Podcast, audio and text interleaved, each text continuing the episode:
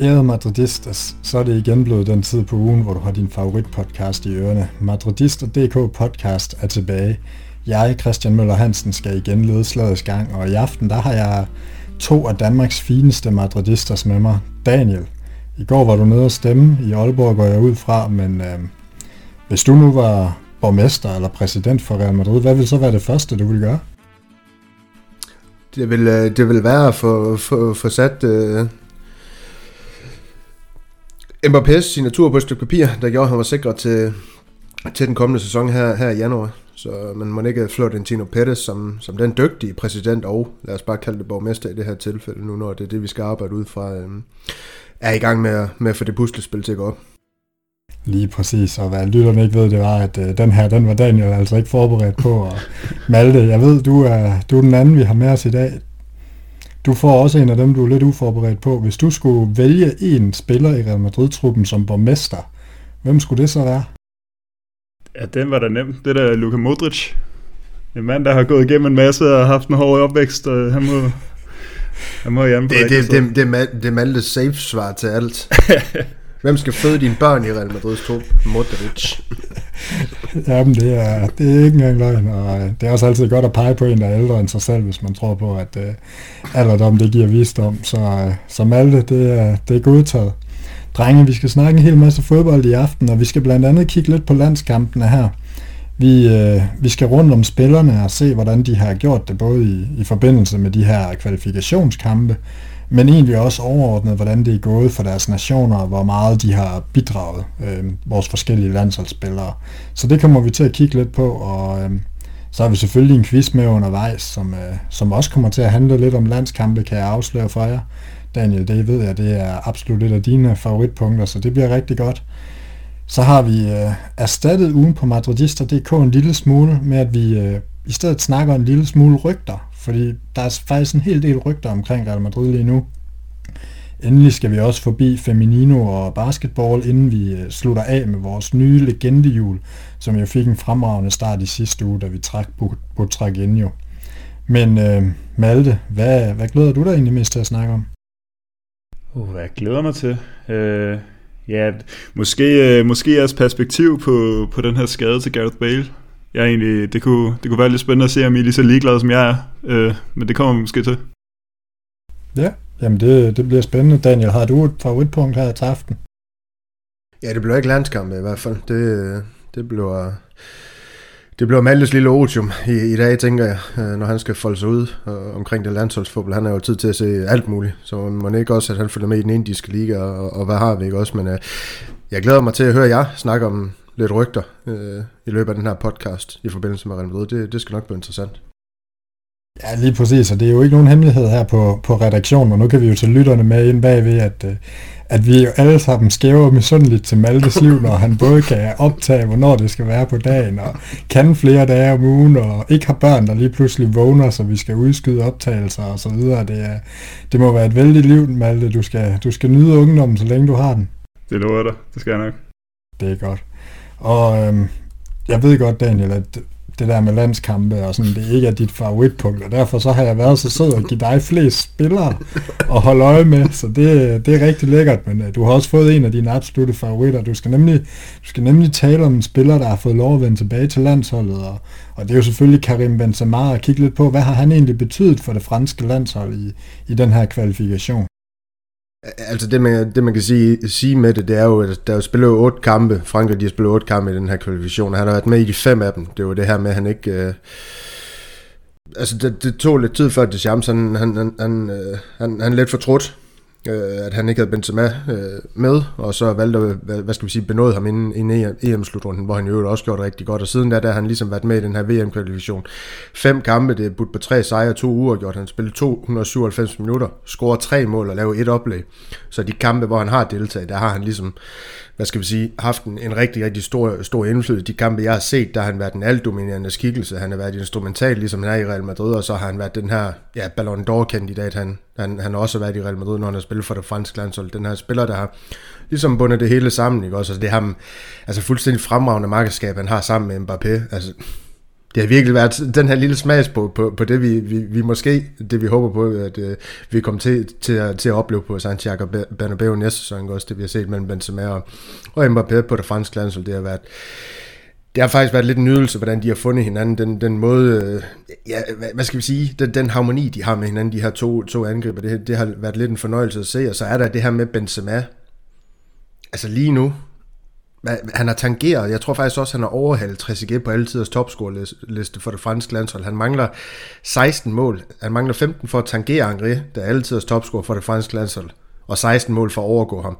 Altså, det er altså, det er altså tal, der er inden for rækkevidde, hvis han bliver ved med at være, være den foretrukne spidsangriber. Med det, de har, har at gøre med Frankrig lige, lige nu, jamen der er han bare det sikre valg, ligesom han er i Real Madrid. Instrumentalt for det her franske landshold. Ja, og det kom så jo særligt til udtryk forleden imod Kazakhstan. Jeg er ret sikker på, at der er et par forsvarsspillere, der, der måske øh, føler, at de var, de var mere tilskuere end fodboldspillere den aften. Det, så vidt jeg husker, så var det syv mål, det blev til imellem dem, eller var det otte? Øh, Benzema laver hat og, og hvad hedder det, Mbappé scorer også hat og han laver så, jeg kan ikke huske, om det er en eller to basser efter pausen også, og, og, en, og en helt forrygende indsats der. Ja, og så, og så er det det her med, at han starter ude i, i, i senest kamp mod Finland, ikke? fordi at, der er vist noget, man ikke, jeg tror rygten gik på, at man ikke lige vil risikere ham, eller sådan nogle ting her, men det er man jo så nødt til alligevel for at hive sig en land, fordi han kommer ind, og jeg ved ikke, om det er 10 minutters penge senere, jamen så har han scoret det første mål, ikke? og så sagde Mbappé, han lukker balle til, til 2-0. Det er bare for at sige, jamen, øh, når, når Benzema han kommer ind og gør det godt for det franske landshold, så, så resulterer det også i tre point.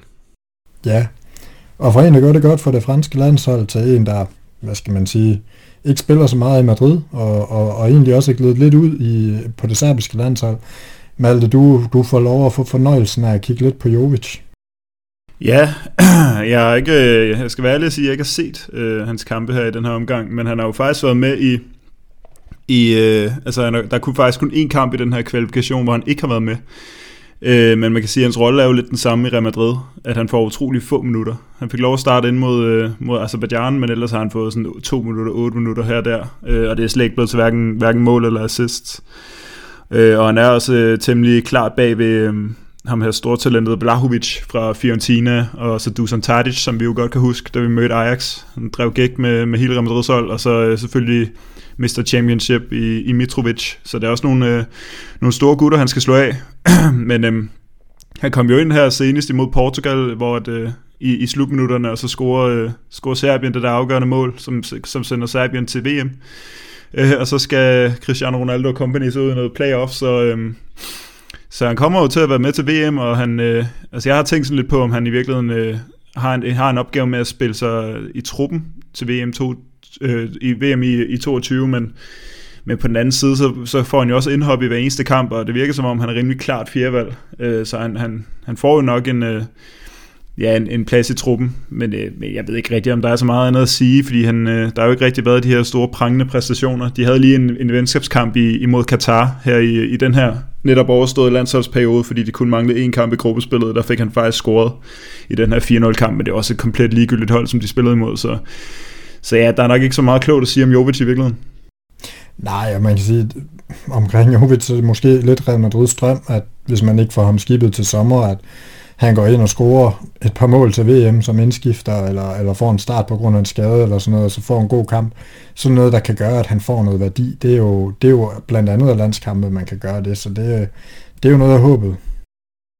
Ja, ja, bestemt. Øh, jeg, jeg er heller ikke sikker på, øh, altså hvad, hvad planen er for, for Real Madrid. Jeg er heller ikke sikker på, om han, øh, som sagt, om han kommer til at være i, altså om han er i, den, i det knep der, om han, øh, om han har travlt med at finde en ny klub, fordi så kunne det jo allerede være nu her til januar, men den, den, er, den situation er der jo en, en del spillere, der er i, der er i at, øh, at, at VM kommer til at ligge der om, midt om vinteren, så hvad nytter det egentlig at få et, et halvt år på leje, og så hvad skal man så derefter i et par måneder, indtil der kommer VM, så det er jo, det er jo lidt en, en underlig situation for de her spillere, der, der på en eller anden måde skal have noget spilletid, hvis de skal kunne gøre en, en god figur til det her VM.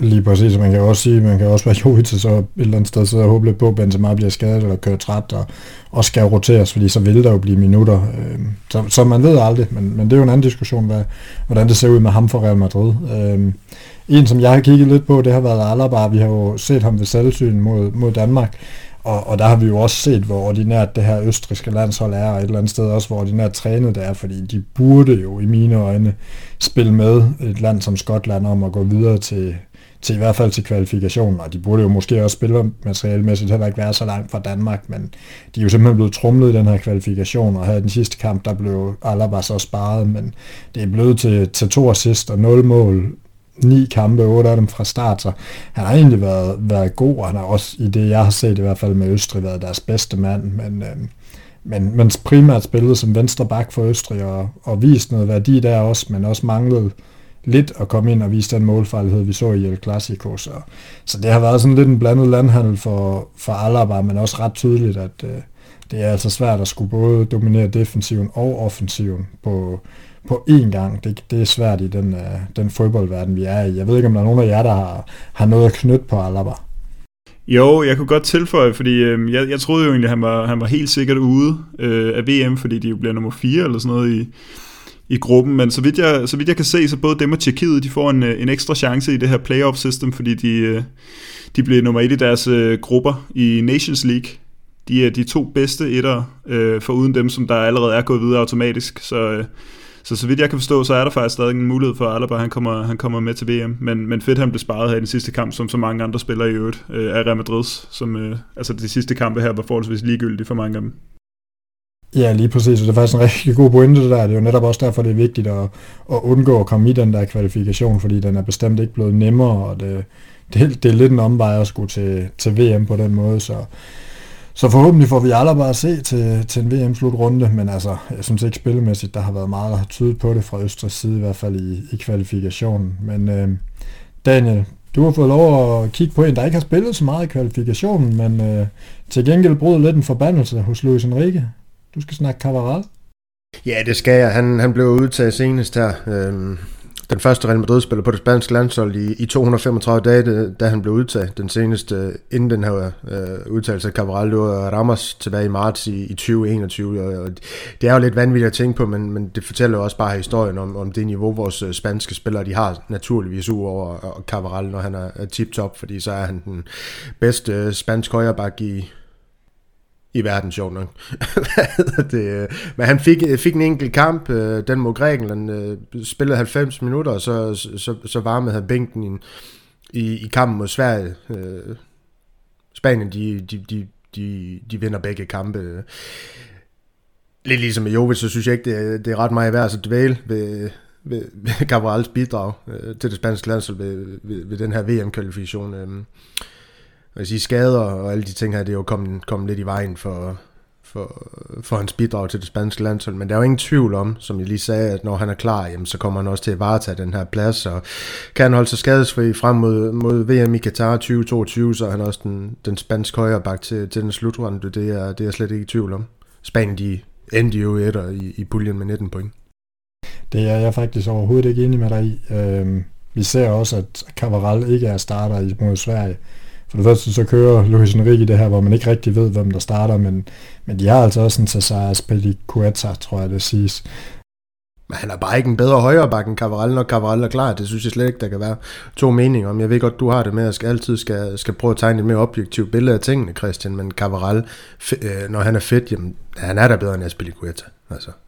Jo, men der er både den forskel, at den ene, han måske i virkeligheden er lidt bedre defensivt, men også at han kan altså også øh, betyde, at man kan spille 3-5-2, hvilket vi også har set Luis Enrique forsøge nogle gange, så, så derfor vil jeg ikke afvise, at det nødvendigvis er, er ham, der starter. Jeg ved ikke, om Malte han vil, han vil være overdommer på den her, men, men jeg, jeg vil ikke sige, at Cavaral han er så stensikker en starter, bare fordi han er skadesfri. Altså, jeg ved ikke øh, med hensyn til, hvor, hvor sikker en starter han er, men jeg synes faktisk, det er bemærkelsesværdigt, hvor hurtigt han kom tilbage på landsholdet øh, i den her omgang, fordi han har ligesom været væk i så lang tid, og det vil være rimelig gratis for, for Enrique at se bort fra ham i den her omgang egentlig, synes jeg, fordi øh, ja, altså fordi han, han er jo ligesom i gang med et helt andet, nogle, nogle, en masse eksperimenter på det hold der, og der, der passer en, øh, en snart 30-årig øh, meget skadespladet Real Madrid-bak måske ikke lige ind. Altså, hvad, hvad er ligesom øh, fremtidsudsigterne med ham, hvis han ikke kan holde sig skadesfri, hvis han ikke har spillet i de der 235 kampe, eller hvad der Daniel sagde, det var. Men, men han kommer bare direkte tilbage, selvom han, han er så småt i gang med at spille sig tilbage på holdet i Real Madrid. Så, øh, så jeg kunne da godt forvente, at han har en, øh, en fidus til, til Cabral stadigvæk. Om han lige skal være førstevalg, det, det er jo simpelthen så umuligt at, at vurdere, fordi at Cabral han bare har så mange problemer med at holde sig klar, og så også det her med, altså nu nævner vi Aspilicueta, men Jesus Navas har jo også været meget ind over til, til EM, var det, var det Marcus Llorente, der startede dernede i den første kamp, så, så jeg tror, det, det er meget svært at sige, øh, meget svært at sige, men, men helt klart en helt naturlig sådan en, en firebakkæde med en højreback, der vil jeg også sige, at, øh, at Cavaral i, i stor form, han er, han er klart at foretrække for ham for de, foran de andre. Jamen, og det, det vil jeg heller ikke anfægte. Det var egentlig også mere der med, at der er mange ting i spil for, for Enrique altid, og, og det er ikke nødvendigvis sikkert, at, at det lige præcis er Cavaral. Men, øhm, men nu kunne det være, at øh, hvis Daniel, han, som sidder og klipper det her normalt, han kunne lægge lidt underlægsmusik, så kunne det godt være, at der skulle, øh, skulle lidt stryger ind over, fordi øh, Malte, du får lov at, at omtale borgmesteren af, jeg tror han er fra Split faktisk, øh, Luka Modric. Ja, så ved vi, hvorfor Split ser ud, som det gør, fordi det, det er jo frodigt og dejligt. Ej, øh, hvad det, det hedder, Modric, han er jo stadigvæk tydeligvis en, øh, en total bærende faktor på det her øh, Kroatien-hold, og Altså det er jo simpelthen, øh, det, er jo, det må være den der Ramos-faktor, vi har haft i de, i de senere år, der gør, at vi ikke lægger mærke til, hvor mange kampe han egentlig har spillet. 146 landskampe. Det er jo sindssygt, og han har også øh, slået øh, kroatisk øh, rekord, og han er jo bare... Øh, han har spillet i, i syv af de her 10 kampe i kvalifikationen, hvor han har siddet ude øh, tre gange med, med skade, øh, og hver gang han starter ind, så han anfører, og hver gang han starter ind, så spiller han ind til, til sejren er sikker. Altså han har, han har fået lov til at jo, der var faktisk et, et enkelt indhop i, i en, øh, i en 3 sejr over Malta, og jeg kan ikke huske, om det var på grund af nogle, nogle skadesproblemer, eller om det bare var, fordi man var sikker på at vinde den. Og den anden Malta-kamp vinder man så også 7-1, og så lige så snart, at det ser så sikkert ud, så tager man ham ud efter 54. Øh, men ellers så spiller han stort set øh, hele kampene for at få kørt de her, de her resultater i hus, og de, øh, de er jo også med til VM, Kroatien, fordi de fik den her vigtige, vigtige sejr mod, øh, mod Rusland i, i den aller sidste kamp, hvor Rusland lavede selvmål sent i kampen, så så det er jo bare, øh, det er jo bare fedt, at han får lov til at få den her, den her sidste slutrunde, øh, er det ligesom blevet skrevet op til at være, og det giver nok også meget god mening, og han kommer til at være 37 år på det her tidspunkt. Øh, og han har jo også, øh, han har en stærk midtbane derinde, det er jo altid øh, Brozovic fra, fra Inter og Kovacic, og så ham Pasalic der fra, fra Atalanta, det er ligesom dem, der, der ligger og skal spille de pladser der, og Modric han er bare den konstante hver gang, så øh, så helt 100% stadigvæk, øh, stadigvæk øh, hjertet på det her hold, og det så vi jo også til EM, øh, at, øh, at, det, at det hele går stadig igennem ham, så, så en, øh, sådan en, en, en, en ydmyg ledertype, kan man godt sige, fordi han, han, er, han har jo simpelthen så meget på sine skuldre, men han, han bærer den bare med, med bravur, og ja, jeg, øh, jeg, jeg er meget glad for, for at Modric skal med, og det, det bliver også lige til det sidste her med, med den seneste sejr mod Rusland. Ja, men lige præcis, og, og man må sige, at han, er, han har gjort det godt. Til EM var det jo, var det jo simpelthen enormt vildt at se, hvordan Parken også, øh, også hyldede ham, da han blev skiftet ud imod Spanien i den her øh, maratonkamp, hvor, hvor han spillede næsten 120 minutter på trods af sin, sin høje alder. Det er, det er imponerende at følge ham, hvor han også bliver lidt mere centralt placeret på, på banen, og det kan man jo godt nogle gange sidde måske at tænke, om, om man skulle prøve det i Real Madrid, fordi han bidrager i hvert fald med lidt nogle andre pasninger og åbninger, end vi ser hos, øh, hos Real Madrid, men øh, Malte, du skal, du skal til Sadar næste gang, du skal på ferie. Det ligger cirka 20 km nord for Split, kan jeg se på, okay. på Google Maps, så, så det, er bare, øh, det er bare lige en lille ferieanbefaling herfra, men du kan få lov at blive ved Adriaterhavet, så jeg tænker, det går for dig. Det lyder godt. Ja, det, så ved vi også, hvor din foretrukne feriedestination er. ja, for fanden. Ja, men øh, fra en af dine favoritter til, øh, ja, til vores allesammens målmand, Courtois og, øh, og Belgien, og vi skal selvfølgelig også snakke en lille smule Hazard her, fordi øh, de har jo egentlig begge to været bærende kræfter på det her belgiske landshold, der har gjort det glimrende i kvalifikationen. Og øh, særligt Courtois er jo stensikkert førstevalg i det belgiske mål, så der er ikke rigtig så meget at, og diskuterer Der egentlig heller ikke så meget rafler om. Han er, han er bare lige så stærk, hvis ikke bedre for, for Belgien end for Real Madrid, om muligt Men, øh, men til gengæld kunne jeg godt tænke mig at snakke lidt med jer, fordi Hazard han har, han har lidt ligesom for Real Madrid været lidt ind og ud i, øh, i Belgien, men alligevel er han oftere inde, og, øh, og forleden dag, der starter han faktisk også i, øh, i en kvalifikationskamp, og, og han spiller faktisk en rigtig fin kamp. Jeg sad og så noget af den, og, og ikke fordi han sådan overstrålede, som han gjorde, da han var bedst, men, men han spillede alligevel øh, habilt, og, og lignede også en spiller, der faktisk havde lidt antrit. Øhm, og det viser måske godt, jeg ved godt Daniel, at, at du sidder og griner lidt, og, og ikke er, altså at du har afskrevet, men, men det viser måske lidt, hvad det er, landskampe kan, og hvad det måske er, at det kan bruges til set med Real Madrid-briller, at det både kan, kan skabe noget værdi, som jeg også har nævnt en gang, men også nogle gange for gang i nogle spillere, som af en eller anden grund er ude, eller ikke har styr på det. Der er jo ingen tvivl om, at Sart, der starter med anførbindet her, det er jo en helt anden rolle, det er jo noget helt andet, han går ind til, og vi kan også komme til at snakke om det med Bale senere. Altså ser du det altid kun som et minus, Daniel, eller kan der også være plusser ved landskampe? Nej, men det, det kan der da. Øh, men det man også skal tænke på med Hazard øh, i den belgiske landsholdslejr, det er, at han, jo et, han er jo et navn, om jeg så må sige. Øh, han, er, han, han har en accepteret rolle på en eller anden måde. Der er et hierarki, hvor han stadig er, er ret høj, det er jeg slet ikke i tvivl om. Øh, sådan er det jo ikke i Real Madrid. Han har ikke bevist det. Det skal man jo også gøre i Real Madrid for at komme, komme højt i hierarki der. Altså. Men, men det her med, at han, han kommer ind og, og du siger, jamen det er ikke fordi han, han, han står vildt ud, men han spiller en habil kamp. Og så så jeg øh, en kamp mellem Brasilien og Argentina her, her i nat, hvor vi har en, et, et, et, et brasiliansk øh, vidunderbarn, der, der laver rainbow flick på, på forsvarsspil og så videre og så videre, ikke også? Altså det er bare, altså det er bare så stærke kontraster, og det er derfor, jeg kommer til at smile lidt af det, fordi at, Altså, Vinicius lige nu, han er jo lysår foran Hazard, og jeg kan bare ikke se, så, så, så er vi ude i spekulationerne om, som du åbner op for, jeg ved, kan ikke huske, om det var sidste podcast med mig og Jesper Christian, om, at, jamen, skal han, skal han så spille den her falske nier Benzema's rolle, men, men det bliver jo også bare sporadisk, og, og lader ikke øh, til at være noget, øh, Ancelotti han vil alligevel. Øh, så, så nej, om, om Hazard han får, får lidt tur i den eller ej for det belgiske landshold, det tror jeg simpelthen ikke på, at det, det kommer til at få nogen indflydelse for hans Real Madrid-karriere. Forhåbentlig kan det så åbne op for, at der, der kommer potentielle bejler på bord, der vil, der vil hente ham i stedet for. Ja, men det er jo lige præcis det. Altså, det kan, det kan skabe noget, men det kan jo også give noget kamptræning, som, som jo er nødvendigt for nogle af de her spillere at få. Øh, der var også en Jovic, vi snakkede om tidligere. Ikke? Altså, jeg, jeg mener bare, der, der kan jo måske godt være noget værdi, og vi, vi har måske lidt en tendens til at, til at se på det som værende ligegyldigt og lidt, lidt irriterende. Det var mere, det var mere den, jeg ville, øh, ville diskutere Daniel. Jo, men øh, og det er også fuldstændig rigtigt, men, men jeg er også bare nødt til igen at sige den her med, jeg kan ikke huske, hvem det var fra den belgiske landsholdslejr, om det var Witzel eller hvem det var, øh, der var ude og, og referere til, at Martinez, tror jeg det var, han, han havde fortalt dem, jamen Hazard, han kunne ikke holde til at spille mere end, end én kamp. Ikke to i træk. Jamen, jamen det, er jo, det er jo det samme problem, vi ser i Real Madrid, og på den måde, der, der stod jeg bare ikke på, at Hazard han er en spiller, der kan komme i form, uanset hvor positiv vi blev over de små indhop og så videre, og, og de ting, han måske gør godt for det belgiske landshold, det er bare stadig ikke holdbart, når, når vi har en spiller, der ikke kan spille mere end to kampe i streg. Om det er så fordi grundformen den ikke er på plads, eller det er fordi bentøj ikke kan længere, det, det skal jeg være usagt, så må jeg ikke ind i. Jeg bare se, der er, flere, der, der er for flere sider nu, også i den belgiske landsholdslejr, de her ting ud og rygt om det. Lige præcis, og, og, og det er jo også en øh, god pointe, og det er måske også meget godt for Real Madrid, at det, bliver, det også kommer fra den belgiske lejr, sådan, så man ikke står som, øh, som dem, der har ødelagt det her alene. Øh, men, øh, men Malte, vi springer lige fra en skadet Real Madrid-spiller, øh, som egentlig ikke er skadet i Hazard, til en, som, ja, han var skadet, så var han ikke skadet, så spillede han 45 minutter i Wales, og, og Malte, hvordan er status nu på Gareth Bale? Jamen, øh, så vidt jeg kan se ind på vores, øh, vores egen side her, så er han ude i tre uger nu.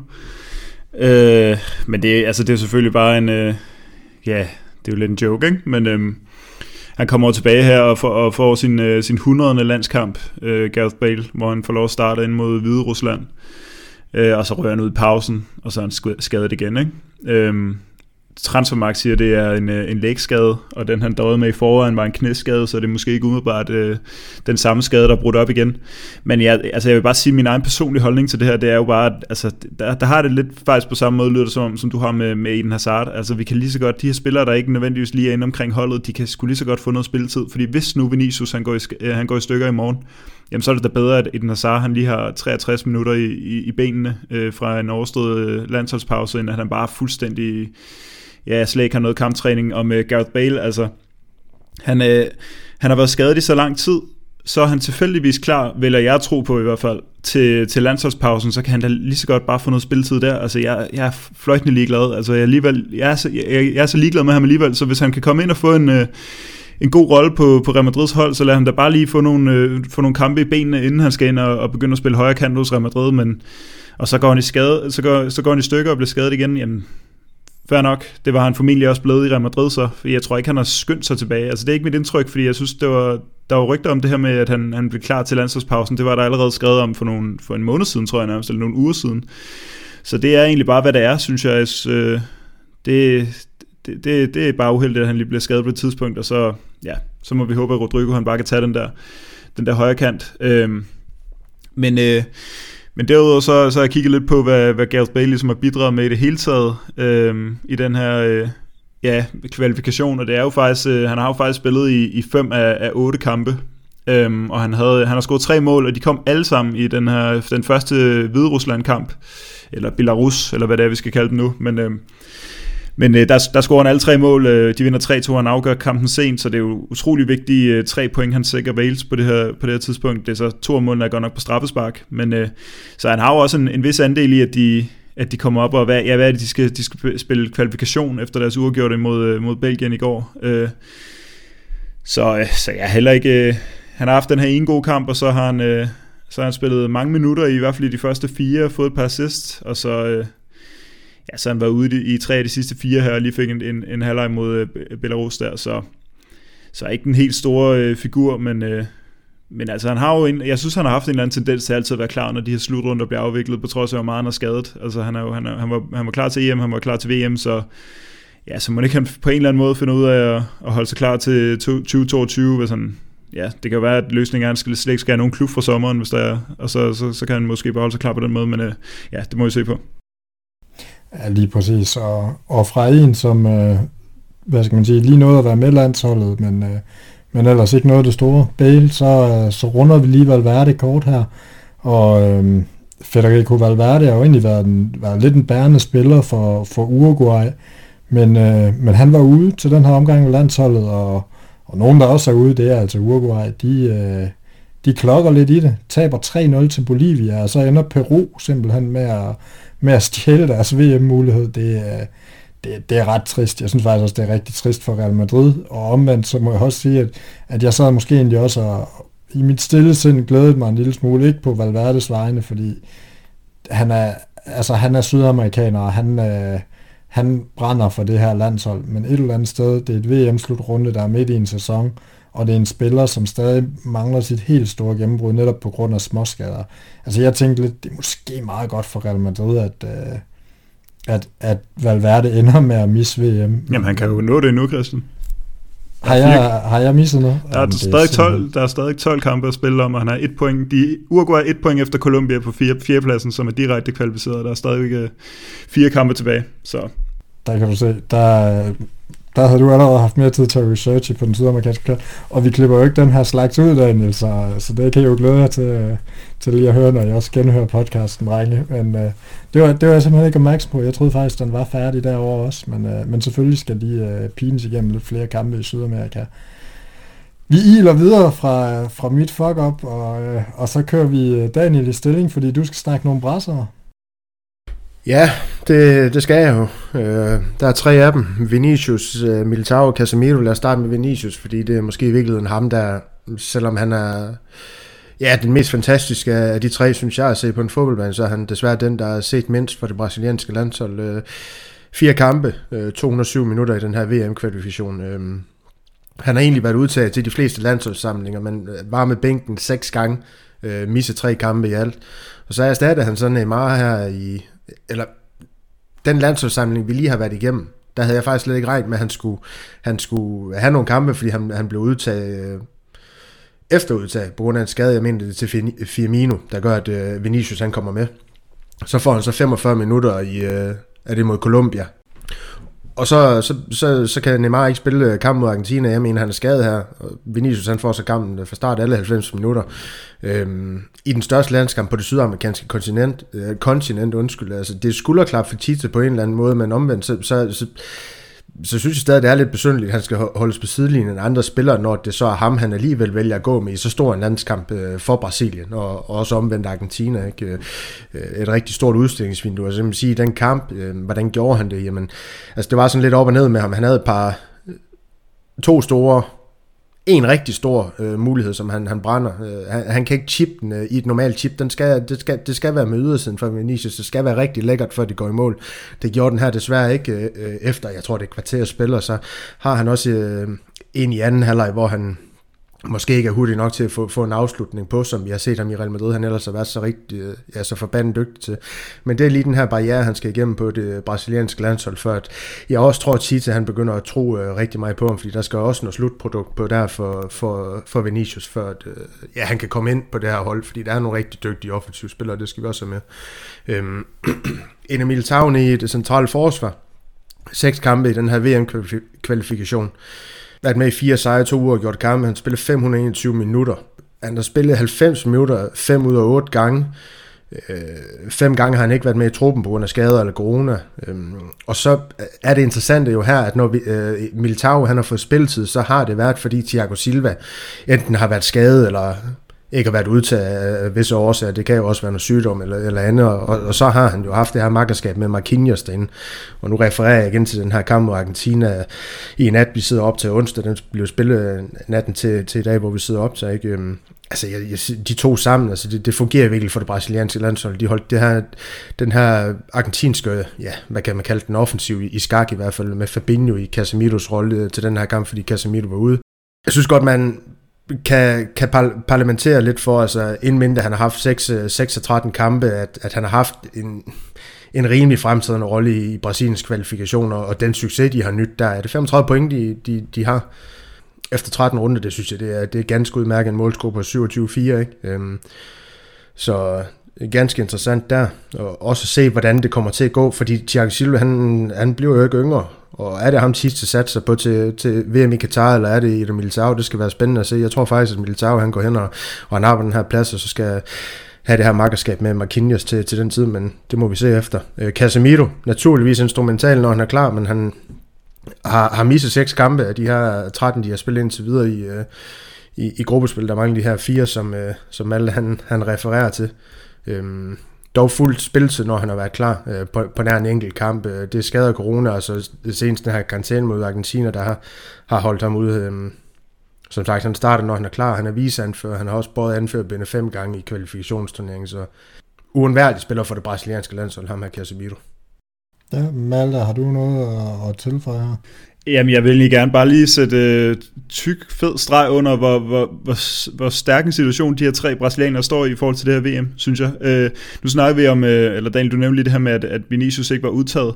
Så vidt jeg husker, altså i første omgang, øh, så vidt jeg husker, så var det før Elche og Shakhtar-kampene, at, øh, at den her kamptrup blev udtaget, og det var, altså jeg tror, at han har siddet og bidt sig i læben over, han ikke tog med, fordi så lige pludselig begynder han bare at score mål til højre og venstre og løbe sidst igen. Han havde jo lige den her down-periode øh, efter Espanyol og, og Sheriff-kampen, men han kom stærkt tilbage, og så jeg tror bare, det var et uheldigt tidspunkt, at, at truppen blev udtaget, og Jamen, jeg synes, det er vildt, han fik, øh, han fik øh, de der 90 minutter imod mod Argentina. Øh, Casemiro, hver eneste gang han er der, så, så spiller han 90 minutter. Han er anfører, hvis, øh, ja, han er anfører stort set hver gang. Jeg tror kun, det er Silva, der nogle gange kan tage den frem. Øh, han, er, han er absolut, øh, absolut fuldstændig nødvendig for, det, for den midtbane der. Det, det er alle de andre spillere rundt omkring ham, der ligger og, får, og, og bliver roteret. Det er Douglas Lewis, det er Coutinho, det er Paqueta, Fred, Gimenez, og der er også en, en fyr, der hedder, som har spillet derinde. Øhm, Casemiro, han er bare den eneste konstante. Altså man kan nærmest sammenligne hans rolle på det hold der med, med Luka Modric, synes jeg, fordi han bare er så, så vigtig inde i det, i det rum der på det, på det brasilianske landshold. Og så Militao, som du nævnte, Daniel. Altså han har siddet med noget corona, han har siddet med nogle, med nogle skader, men han er 100% tredje valg efter Silva og, og, og hvad hedder det, øhm, øh, Marquinhos, og som du siger, Daniel, så det virker som om, han, han, er, han, han bliver andet valg i går aftes måske, hvor, hvor Silva blev bænket i, i så vigtig en kamp, og, og Silva han kommer til at være 38 år til VM, så, så jeg har store forhåbninger til, at, at Militao han også går ind og bliver en, en total øh, vigtig spiller til, ja, til den slutrunde der. Ja, og, og absolut gode pointer til alt om, omkring Militao her. Det, det bliver interessant at følge, hvor det ender, men... Øh, du kan godt lide at spille lidt på violin, når det handler om Militao. Bare fortsæt, Christian. Nå, jamen altså, alle andre... Hvad sagde jeg? nej, nej, det er jo... Men man kan jo gå tilbage og lytte i, i tidligere podcast, så, så kan man jo så se, hvem der fik ret.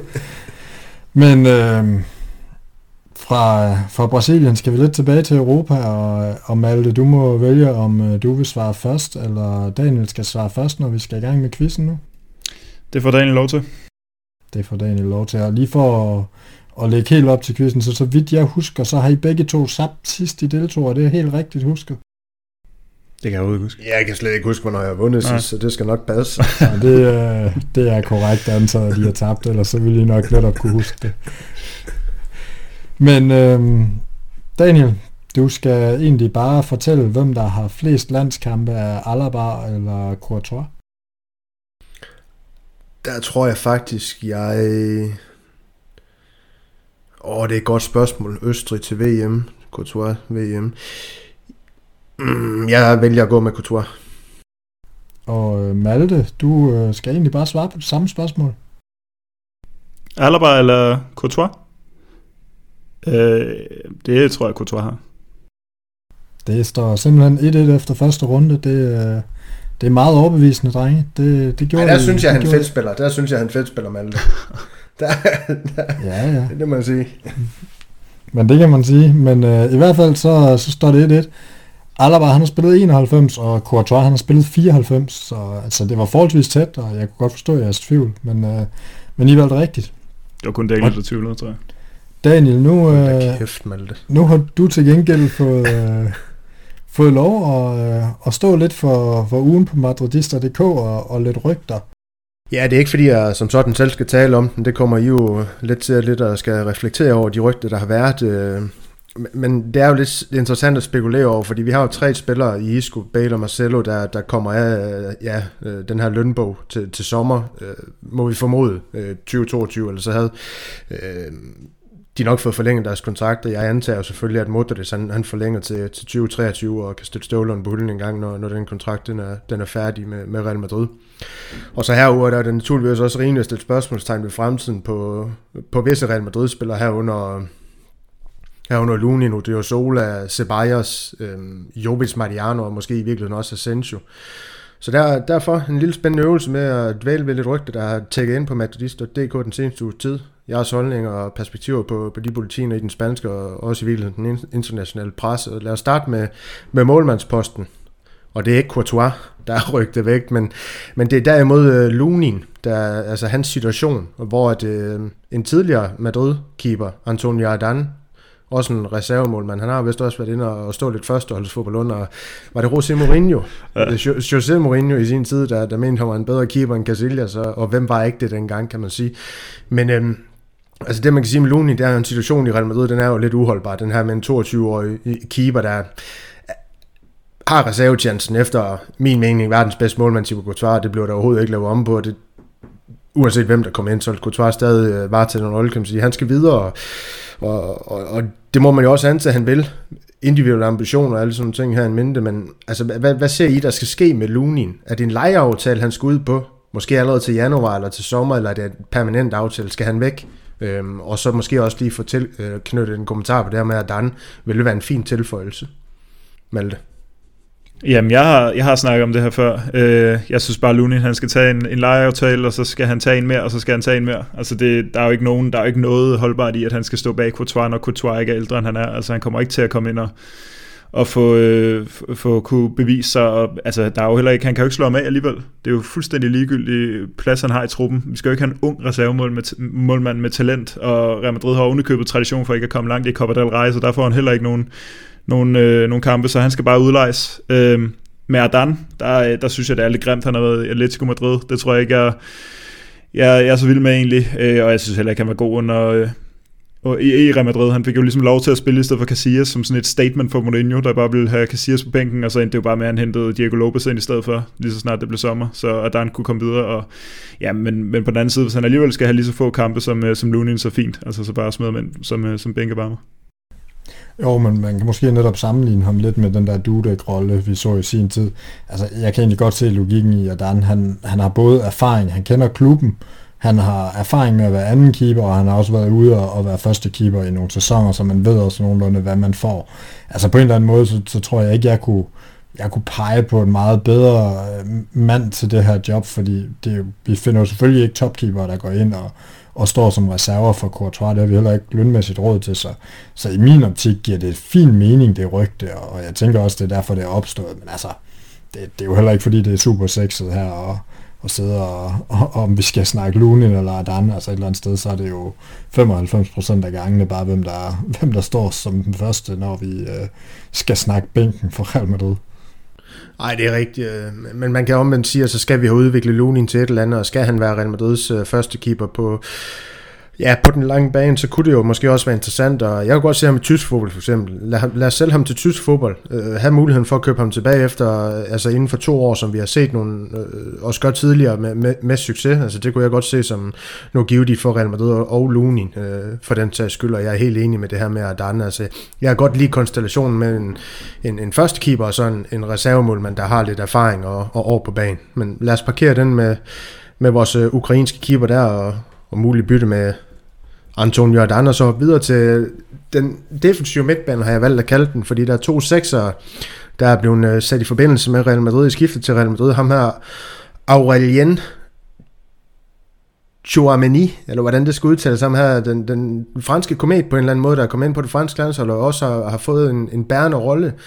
Øhm, Monaco-spilleren, han er, han er listet som, som seks, så ham her Frank Kessie fra, fra du må rette mig, med, hvis jeg udtaler det fuldstændig forkert, men, men lad, lad os sige, det var nogenlunde rigtigt øh, øh fra AC Milan, der, der, der også er en, en, en profil for dem, og det jeg læser på forums rundt omkring, rundt omkring det er, at de er lidt trætte af, at øh, han, han, han ser ud til at kan til at skifte på en, på en fri transfer til sommer. Han, han har kontraktudløb med, med den italienske klub. Øh, franskmanden her, den, den defensive øh, midtbandspiller, han, han skal derimod, øh, der skal lægges lidt mønt, hvis man vil have ham. Men altså, hvad, hvad siger I, at i om de to spiller her også en minde med hele den her snak, vi også har haft før om Antonio Blanco. Er det et vidnesbyrd om, at Antonio Blanco, det er faktisk heller ikke en spiller, man, man tror på øh, i Real Madrid, nu når sådan nogle spillere her, de bliver kædet sammen med klubben?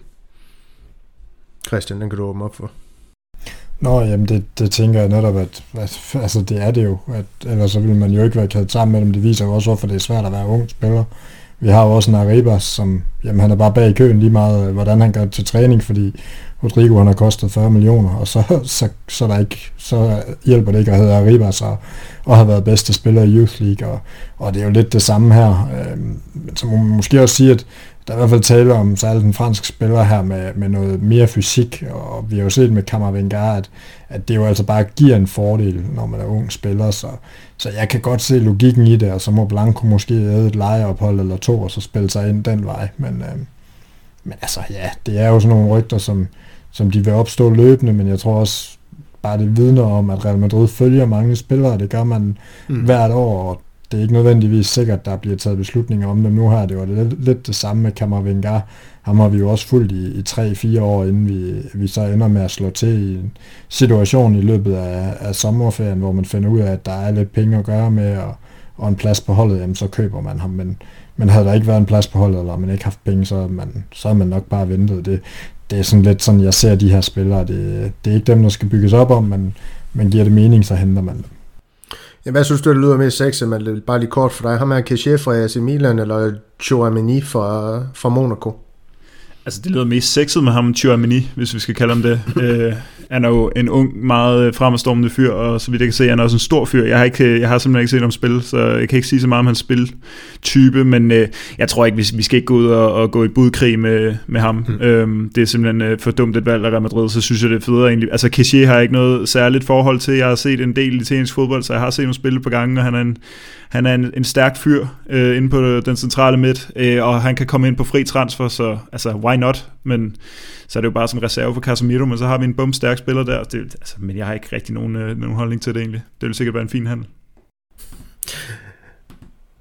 Ufatteligt, du ikke har holdning til tingene, Malte. Det plejer du nok også ellers have. Men så lad os øh, hoppe videre til, til den offensive midtbane, hvor der også er teknologrygter ind, dem er ligesom valgt at, at vælge sammen i en bunke, så vi måske kunne gøre det lidt kortere. Det er den her med Brahim, han, som, som Isco sig i Real Madrids trup. Øh, Øh, der er nogle bulletiner ude om, at Real Madrid de overvejer at, og, og, og hente ham tilbage øh, allerede til sommer. Jeg mener, det er jo to år i lejeop, han fik med AC Milan, så, så der vil man jo lave en, en, en ødegård, har jeg valgt at kalde den. Altså, Malte, har du, har du sådan en holdning til det? Altså, vil det være et klogt valg, og så i ud, og så Brahim ind? Altså, eller vil det, vil det være et, et dumt træk, når man ser på, hvordan det gik for ødegård i virkeligheden? Øh, det ja, for mig har det ikke noget med, med Ødegaard at gøre det her. Jeg synes bare ikke, øh, at Brahim kommer til at overtage Iskos rolle. Han er simpelthen en helt anden spiller, der kommer til at spille en helt anden position. En position, vi jo et slet ikke har. Øh, han kommer til at, at skulle ud på den højre kant, vil jeg gætte på. Det er ligesom der, jeg kan se, at han skulle ende. Eller han skulle have den rolle, som Asensio meget få gange har haft i den her sæson, og som ikke rigtig virker. Altså, så så øh, både for, for Brahims skyld og for, for Real Madrids skyld, så skal han i hvert fald ikke ind som aftager for Isco. Så er det som om, vi skal, så er det fordi, det er en helt anden situation, hvor vi skal satse på ham. Og, men nej, det, det synes jeg ikke virker som nogen god, øh, nogen god handel egentlig. Nogen god idé. Nej, og Christian, så er der to andre spillere, der er sat i forbindelse med Real Madrid. Måske også to øh, ja, offensive midtbandspillere. Lidt, Malte han åbner lidt op for den positioner, vi ikke har, men ham her Florian Wirtz, det her øh, gigatalent fra eller tyske stortalent, lad os bare kalde ham det, fra, fra Leverkusen. Altså 14 kampe, 7 mål, 7 oplæg, og han, havde, han var også instrumental i sidste sæson øh, i, i, efter Havertz farvel, mener jeg det var. Og så ham her, Christoffer Nkunku, der, der, der også baskermål ind på samlebånd. Er det 11 mål i, i 17 kampe i, i, på tværs af alle turneringer. Han har spillet fem i Bundesligaen, fem oplæg i Bundesligaen også. Altså en, en, en ganske spændende fransk, men også der, Real Madrid, de blev åbenbart kædet sammen med de franske, men her sådan øh, ganske notorisk. Men altså, er det spiller, du, du, du ser Real Madrid gå efter, eller er det bare øh, rygter her i agurketiden? Altså, jeg ser det nok, jeg ser det nok i virkeligheden lidt som rygter. Altså, netop øh, en Nkundu, han har lige, han har lige scoret en del Champions League-mål, og, og, og, og Wirtz, jamen, hvad skal man sige, det er jo ikke tilfældigt, at de her rygter også dukker op, når der er landskampspause. Mm. Der er sgu ikke så meget at skrive om, øh, jo selvfølgelig på kampdage om Spanien og så videre, men, men man har jo altså også lige, øh, jeg, kan, jeg kan huske Michael Laudrup, han engang fortalte, at, at altså Real Madrid-aviserne, eller Marca og As og så videre, jamen de skal fylde 8-10 sider om dagen med Real Madrid, og og der vil jo altså nogle gange være noget, der bare skal fylde siderne, og, og det er jo oplagt at skrive en nyhed om, øh, om et nyt stort Bundesliga-talent, og så kæde ham sammen med Real Madrid. Der er ikke rigtig nogen journalister, der har fortalt om det.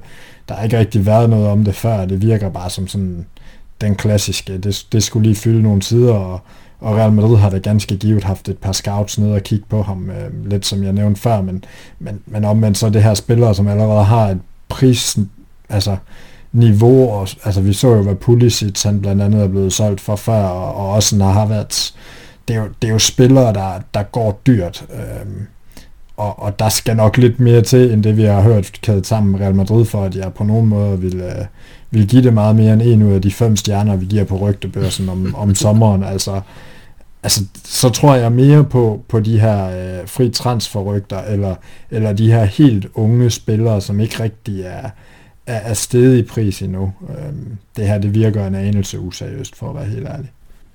Ja, og så lad os hoppe øh, videre til, til det sidste, jeg er på tapet her. Øh, useriøst eller ej. Øh, El Chiringuito, jeg tror, du anførte, at Josef Pedreol, han, han var ude og snakke om, at Real Madrid, de trækker sin interesse til, i, i Holland tilbage, da man er overbevist om, at han heller vil øh, skifte til engelsk fodbold. Øh, Malte, ser du det her som et planterygte fra, fra den gode Pedersen, har det jo med at lægge ting til, til El Chiringuito en gang imellem? Øh, eller øh, tror du faktisk, det er hold i, fordi Real Madrid de går all ind på Mbappé i stedet for? Og måske andre ting i virkeligheden? Oh, det, det, jeg har meget svært ved at gisne om, øh, om, om det er et planterygte eller hvad det er, men ja, jeg kan i hvert fald udtale mig om, at altså det, det her med Holland, ikke? Øhm, mm. at hvis han helst vil til, til Premier League, øh, frem for, for Real Madrid, så er det, så er det bare et, et løb, der er kørt, fordi så øh, der kan Real Madrid ikke være med. Altså vi er afhængige af de her helt store stjerner, de rent faktisk gerne foretrækker Real Madrid, ikke? frem for de her olieklubber og hvad det ellers er over i, i Premier League, som har så mange penge. Selvfølgelig ikke alle som olieklubber, men de er alle som rige. Så, øh, så hvis det er sandt i hvert fald, så, så, så bare parker den. Det nytter ikke noget at, at kæmpe med dem om, om ham. Øh, Ja, men, men, men det er jo også Mbappé, som, vi, som er første prioritet, øh, fordi han, øh, han kan spille ligesom den plads, vi, vi mangler, eller der, der, der regner med, at der er en kabale, der kommer til at gå op med den højre kant.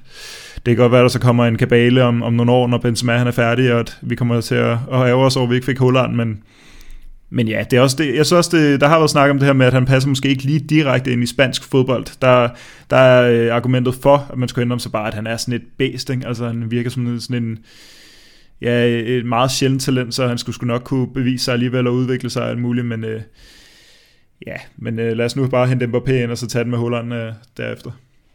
Ja, hvis vi skulle tage den ganske kort med dig også, Christian, altså hvordan læser du sådan en rygte her, der, der kommer ud fra Chiringuito? Altså du, du plejer jo gerne at kunne, nu gider Malte ikke at gøre det, men du plejer godt at kunne i hvert fald gisne lidt om, hvem der planter og ikke planter rygter.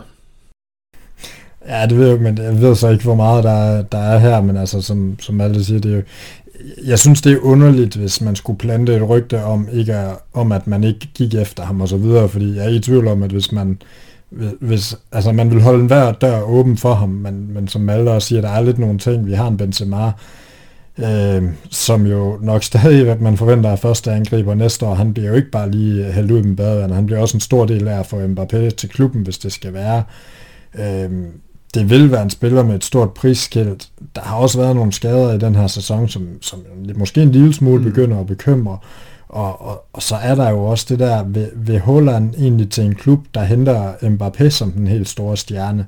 Vil han være nummer to? Det slår han mig ikke som, og så, så er der jo den her connection til hans barndom og hans far og, og, og livet i, i England. Så, så altså, jeg har egentlig hele tiden været lidt skeptisk omkring Holland og Real Madrid, også fordi vi jo så lige kan smide i puljen, at øh, vi har droppet en af hans bedste venner i Ødegård. Altså det, jeg ved godt, at Jesper han ikke giver meget for det, når vi snakker om det i podcasten, men, men jeg synes bare, der er mange ting, der peger i en anden retning, end at vi henter ham her. Men jeg, jeg kan ikke se, hvorfor Real Madrid skulle plante det rygte, fordi altså, man vil vel gerne holde døren åben, og et eller andet sted, hvis man er huller, når man sidder og læser det, og man har en fornemmelse af, at Real Madrid ligefrem har plantet det, så vil jeg da bare tænke, om så gider jeg dem da slet ikke. Altså, det, det, det synes jeg virker underligt. Men det kan jo også være, at det er i en eller anden jagt på, at man, man gerne vil åbne op for andre spillere. Øh, det skal jeg ikke kunne sige. Nej, det er jo lidt der, det, det interessante er, ligesom du lidt åbner op for Jesper, han er jo selvfølgelig overbevist om, at Holland, han, han er også sådan i Real Madrid, men, men er det Mbappé, man går efter, så er det jo måske nogle andre løsninger, man skal finde, øh, hvis man skal tilføje lidt til bredden. Nu snakker jeg om Bale og, og Isco for, for eksempel forsvinder øh, til offensiven, ikke, ikke sagt, at de er brugbare breddespillere, men der kunne det jo netop være interessant, hvis man skal fylde lidt ud med, med, med netop ham her, en Kungo, øh, der, der leverer nogle spændende ting offensivt. Det er bare for at sige det, men øh, lad os parkere rygtedelen her, så tror jeg, vi skal videre til noget quiz, Christian.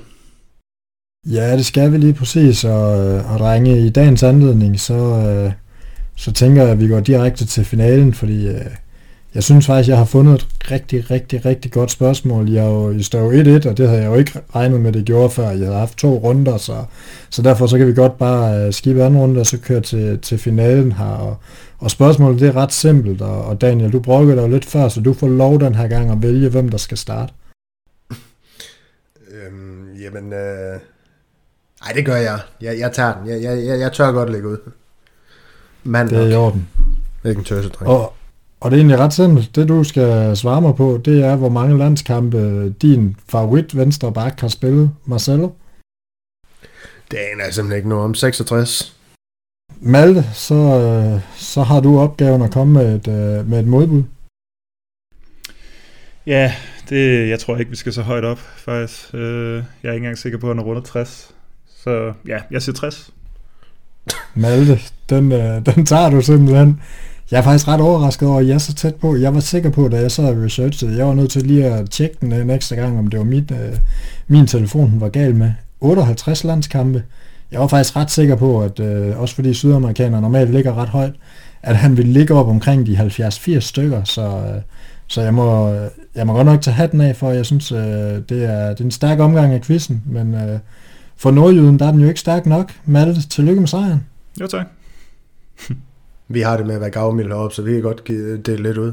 Værsgo, Malte. Jeg kan heller ikke tåle at tabe, så det synes jeg Nej, det, det, det, synes jeg, vi har hørt. Så.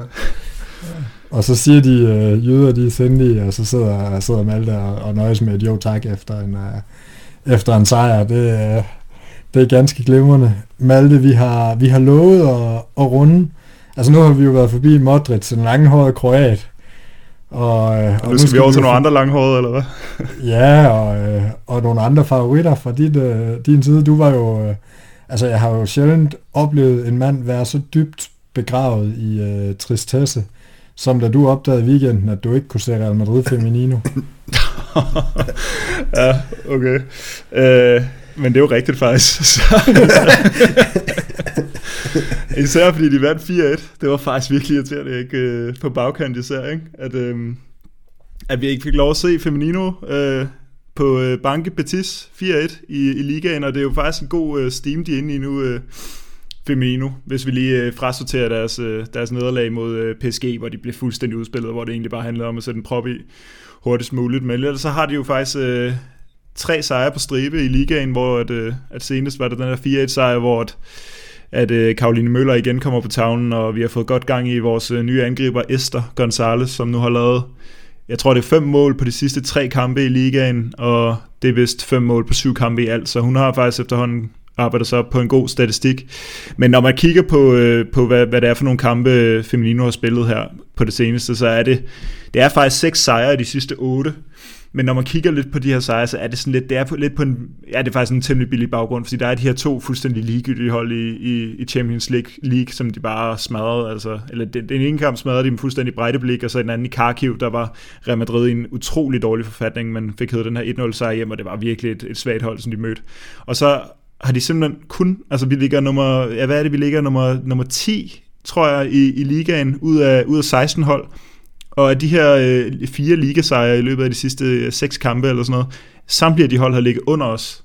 Og der er altså ikke plads til ret mange, vel? Så vi har kun slået hold, der har ligget under Feminino, i hvert fald i den nuværende, i den nuværende situation. Så det bliver også lidt spændende at se nu her, hvor, hvor Feminino første, for første gang skal møde, i et stykke tid i hvert fald, skal møde et hold, der ligger lidt over øh, Alaves og så skal, så skal de spille mod, øh, mod øh, ja, PSG igen, og så har de et par, så har de en, en, en, en, en, øh, nem Champions League kamp mod, jeg tror det er Breiteblik igen, og så har de en kamp mod bundholdet i ligaen, og så skal de mod Barcelona, fuldstændig alt dominerende Barcelona, der bare råder fuldstændig alt modstand af, af banen, så det, så det kommer til at være sådan lidt en, en op og ned øh, periode nu, men øh, men jeg glæder mig egentlig også til at se, om, øh, om Feminino kan få, en, øh, få, få nogle sejre mod de her lidt bedre hold, i stedet for at det kun er, kun af de her hold, der, der i forvejen er dårligere end dem selv, men det er selvfølgelig også kampe, der skal vinde, så det er utrolig vigtigt i forhold til at, at komme op i tabellen, og nu er der faktisk kun de her 6 point op til tredjepladsen i, øh, i ligaen, som er den, der giver kvalifikation til Champions League, i hvert fald playoff til Champions League. Der er så væsentligt længere op til både første og anden pladsen, men altså hvis, øh,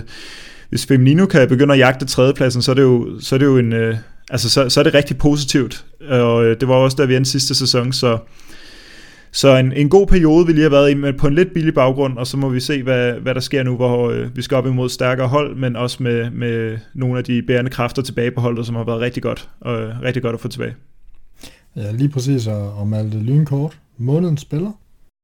Ja, det var jo øh, Karoline Møller, der i hvert fald fik, hvis det er den, altså, hvis det ikke er min egen personlige, du vil høre, så, så kan vi godt tage, tage, jo, tage prøv, prøv, din, prøv din egen personlige, fordi at kommer Karoline så også på en lidt billig baggrund i forhold til det, hun var det ikke i øh, Champions League, hun også leverer noget, jo. noget, noget utroligt. Øh, var det to kasser i, i en kamp blandt andet, eller hvordan var det var, men det er også, det eller var, var det tre faktisk? Ja. Var det her tre? Det var hat på en halvleg. Ja, ja, lige præcis, så det kan jo godt være en lidt billig baggrund. Hun får den både. Altså ser du en anden spiller måske, der har stået ud i, i den periode?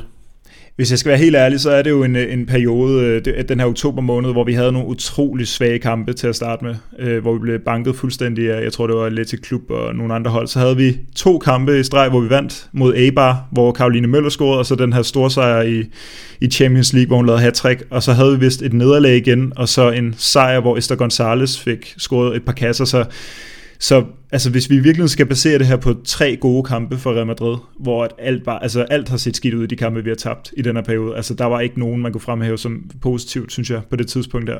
Så så hvis det er de her tre kampe, hvor der har været gode, altså hvor det er gået godt, så, så har Karoline jo, altså Karoline Møller jo stået ud med, med fire, kampe på, eller fire mål på de her kampe her, så, så den er måske fair nok, men, men altså hvis vi tager øjebliksbilledet, så er det 100% ikke Karoline Møller Hansen, så er det, så er det helt klart uh, Esther Gonzalez i min optik, som bare er kommet uh, knaldgodt i gang, og Ja, det, der er også nogle, der er også øh, vores øh, venstrekant slash vensterbak, hun, hun ligger og rykker lidt op og ned, Olga Carmona, hun, hun er altid god, og der er nogle stykker, men Karoline Møller Hansen har været lidt ude, og så hun lidt ind igen, så startede hun vist ind igen mod Betis og fik scoret, så, så hun er deroppe af, og hun er også øh, delvis topscorer, hvis vi ser på alle turneringer i, i den her sæson, men, men ja, øjebliksbilledet Esther og Oktober, det synes jeg egentlig, det, det er helt fint. Det kunne godt være, være Karoline med de, med de fire mål der.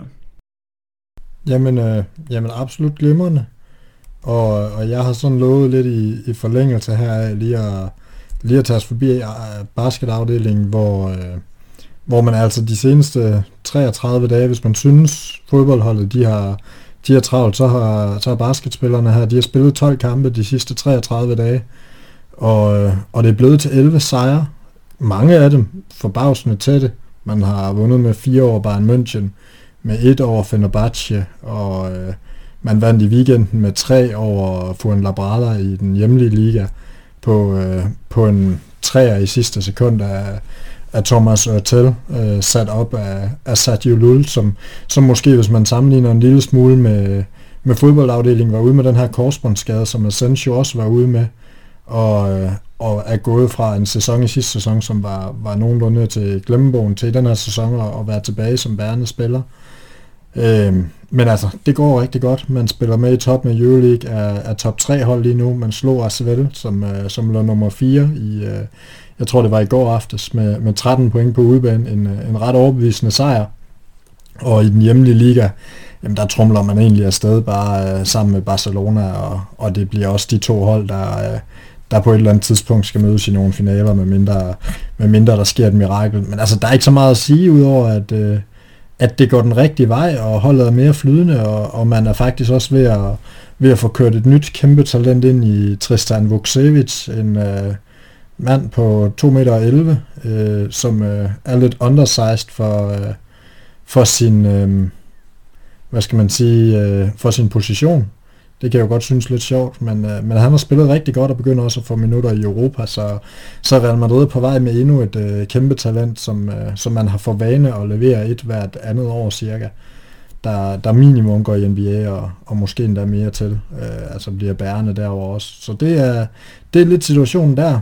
Øh, når du lytter til den her podcast, så har man også spillet på hjemmebane mod Røde Stjerne, og, og søndag er det en hjemmekamp mod Real Betis, så, så der er kampe nok at tage af. Øh, jeg ved ikke, om nogen af jer de, I sidder inde med, med et spørgsmål, Daniel. Det kan jeg se, du gør. Jamen, jeg sidder faktisk inde med to, men vi kan, vi kan åbne op for, for det første. Altså, nu, nu har vi snakket om lidt af de her veteraner på Real Madrid's hold. Du har åbnet lidt op for, øh, for, for Reyes, der, der er stillet, nu, nu kan vi jo ikke sige støvlerne på hylden, men, men, men ikke er en del af, af Real Madrids øh, øh aktive trup i hvert fald længere. Rudi Fernandes havde du også vendt, havde du ikke det tidligere, Christian? Øh, snakket lidt om ham, det kan jeg ikke engang huske, men, men Sergio Lull, fødselsdag for to dage siden. Er det ikke en, en, en spiller, du måske lige kan, kan prøve at snakke lidt om?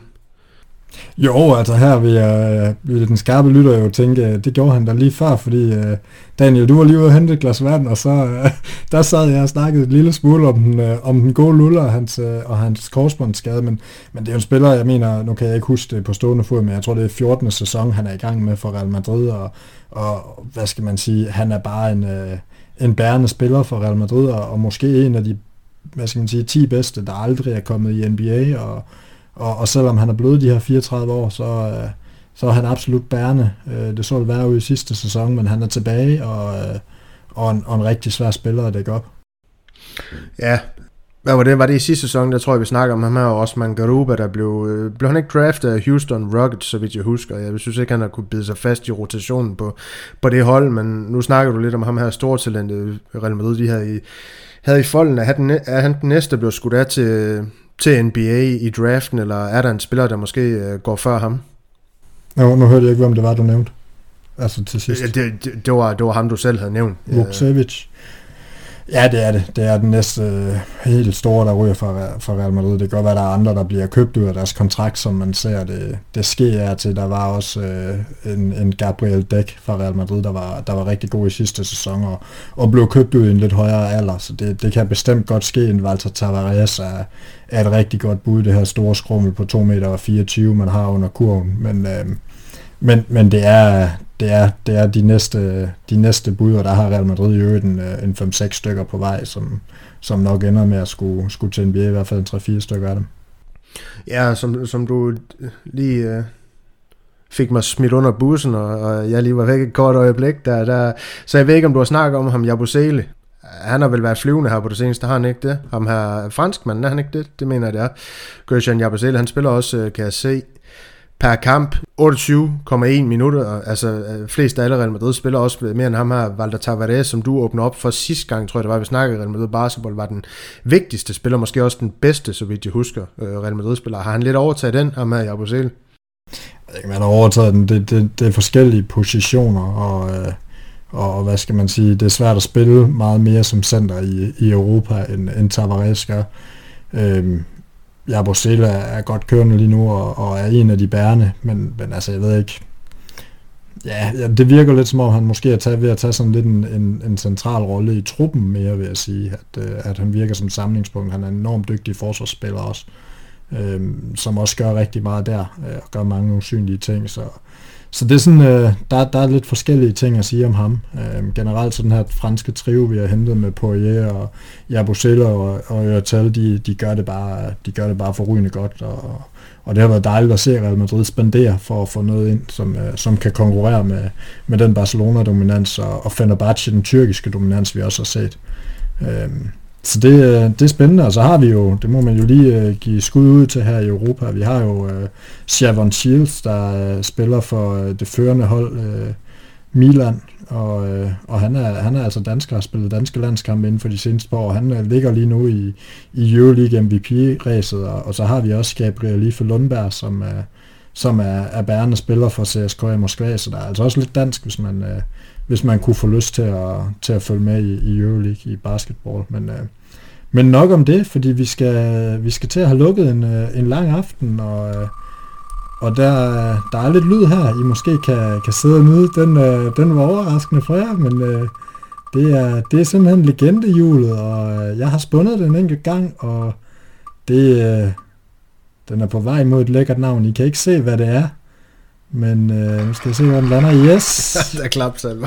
der var klapsalver, og, øh, og der er en god grund til, at der er klapsalver, fordi vi skal snakke om en, øh, om en brite, vi skal, vi skal snakke, det bliver måske et, øh, et kort segment den her gang, det skal jeg ikke kunne sige, men uh, Steve McManaman, det er, det er et af de sjovere navne, jeg kan se. Malte, han, uh, han nikker og smiler allerede. Jeg er Malte, for, at, uh, ja. har, du, har du overhovedet oplevet McManaman spil? Nej, det, det er da trods alt en, en fyr, jeg kan huske, så... Ej, altså jeg, jeg kan ikke huske, at jeg nogensinde har set en, en, en, en McManaman-kamp live fordi jeg sad og skulle se Real Madrid, men jeg har jo selvfølgelig øh, historien på plads med hans mål i Champions League-finalen imod Valencia og hans, hans flugter der, og så vidt jeg kan forstå, så var han da en, en vældig karakter i Real Madrid, egentlig. Han er jo en af få britter, der har jo ikke været mange, øh, og der har været, ikke været mange med, med den helt store øh, succes.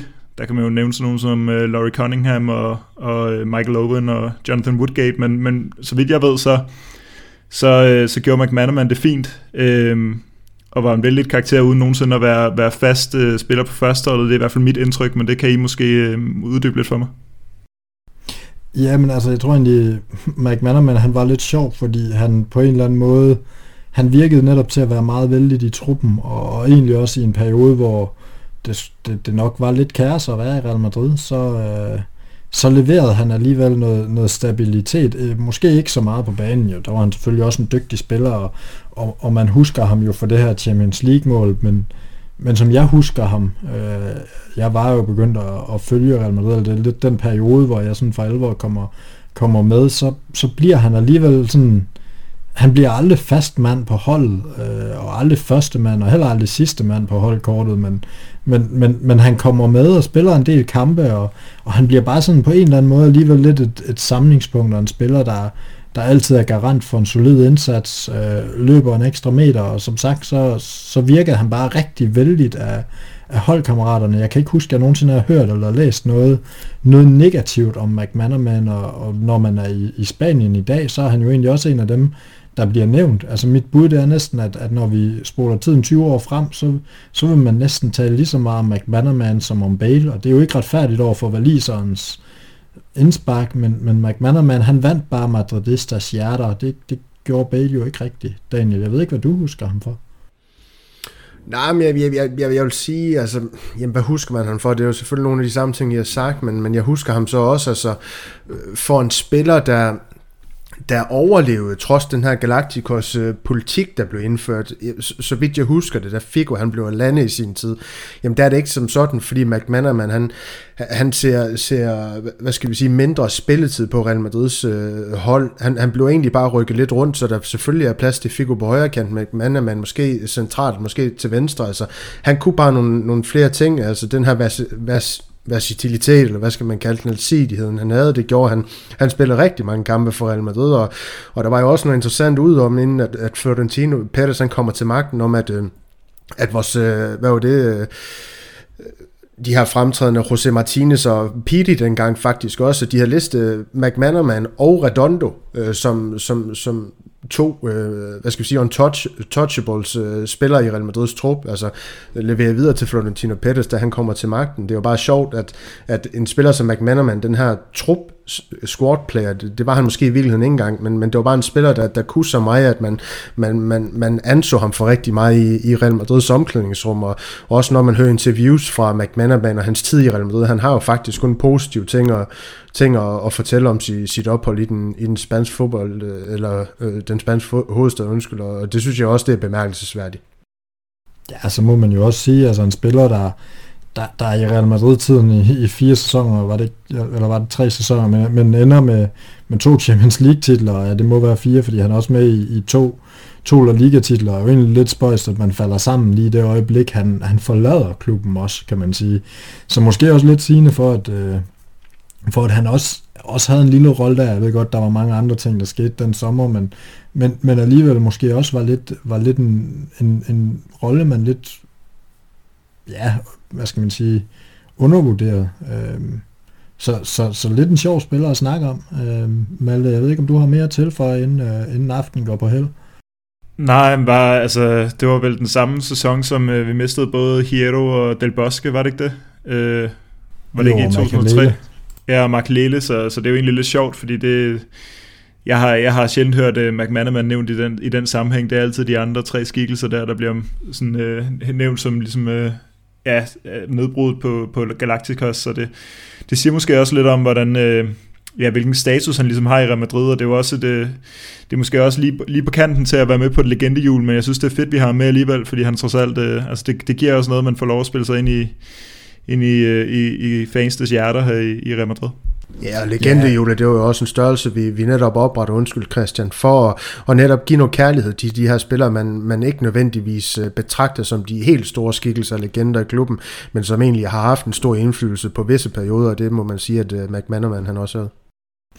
Ja, lige præcis, og, og man kan jo sige, at uh, vi vil jo rigtig gerne have, at der bliver, der måske er nogen, der ønsker, ønsker spillere til det her legendehjul. Uh, det, det må man gerne gøre via vores øh, Facebook-gruppe. Det er, det er ment som legender i bred forstand. Altså folk, vi, øh, vi måske har nogle minder om, og i virkeligheden er det måske mere spændende at høre os snakke om nogle af de her spillere, vi selv har en lille erindring om, en, en spillere fra 30'erne, og men de, der også er nogle af dem på, og så må vi jo se, hvad, hvad vi kan gøre med dem, hvis Jesper han ikke er med. Men øh, vi, vil, vi vil her mod, mod slutningen af podcasten gerne øh, lige give et, øh, et lille skud ud til Faisal og Simon Mølgaard for deres... Øh, bidrag i boksen, som, øh, som vi altid sætter pris på. Den, øh, den kan man finde via madridister.dk podcast på Facebook, og, og man kan også altid finde, øh, finde link til den via vores, øh, vores SoundCloud-profil. Generelt så, øh, så sætter vi pris på det hele. Vi har fået tre femstjernede anmeldelser i den her uge på øh, Apple Podcast. Det er også med til at gøre, at vi kommer ud til endnu flere, som jeg altid plejer at sige. Så fortæl endelig din ven, hvis, øh, hvis du har holdt ud helt hertil, så må det være, fordi du også synes, det er værd at lytte til. Så øh, drenge, Daniel og Malte, jeg ved ikke, om nogen af jer har mere at skyde med? Ikke umiddelbart. Så vil jeg bare sige øh, rigtig tak for i aften, og alla Madrid. I nada más.